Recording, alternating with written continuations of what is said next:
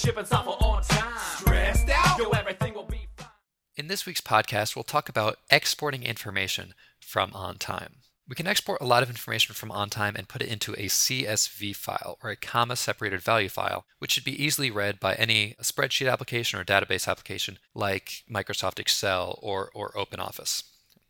You can do this from many places in OnTime by clicking on this icon right here. It looks like a little box with a green upward arrow. So clicking on this, I'll just go save my file. It'll go and export any of the information along with this item. So these were defects. I can see actual duration field, uh, the archived field assigned to, assigned to name, uh, and so forth. Whenever exporting information from OnTime, it will only go and export information stored in the main grid. So for instance, right now, I don't have any filters applied and I'm at the all projects level. Therefore, I'd be exporting all of my defects. However, if I want to go and just export only defects from my corporate website, I could just select this here. And now only items from the main grid will be exported. Or if I'd like to go and back up to the main projects and apply a filter, maybe all open defects, now I'll only be exporting these open defects. So once you decide which items you'll be exporting information, you can also choose which fields are included in that CSV file. By default, this is set to all of the fields stored with the item. However, you can select which ones you want under the item type and edit export fields. From here, just deselect any information that you don't want to send. So maybe I want just the assigned to field,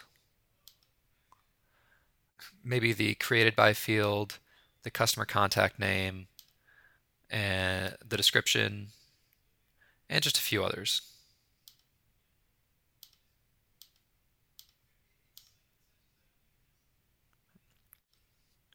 So now I just close out of this, and when I export this information, it will show only the fields I've chosen to export, like the assigned to field, the created by field, customer contact name, and so forth.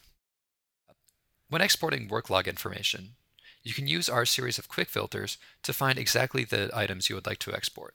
You can filter by user, by the type of work log, billable, non-billable, by the date, so maybe anything that was in the last 10 days, and export all that information. And here's the CSV file. You can also export work log information for particular items.